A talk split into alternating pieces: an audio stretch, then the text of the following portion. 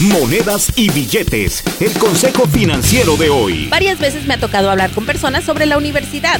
Sí, los costos son altos para estudiar, pero la verdad vale la pena. Hay muchas opciones, desde dinero gratis, conocido como grants, también hay préstamos estudiantiles. Algunas personas dicen no querer un préstamo por miedo a la deuda, pero el poder estudiar y obtener un mejor empleo valdrá la pena. Además, los préstamos estudiantiles te dan facilidades que otros préstamos bancarios no tienen. No desaproveches la oportunidad de estudiar aunque sea solicitando un préstamo. Soy una de esas que estudió gracias a todas las opciones que había, dinero gratis o grants, préstamos y trabajos en la universidad. Busca entre las opciones porque seguro encontrarás lo que necesitas para seguir estudiando.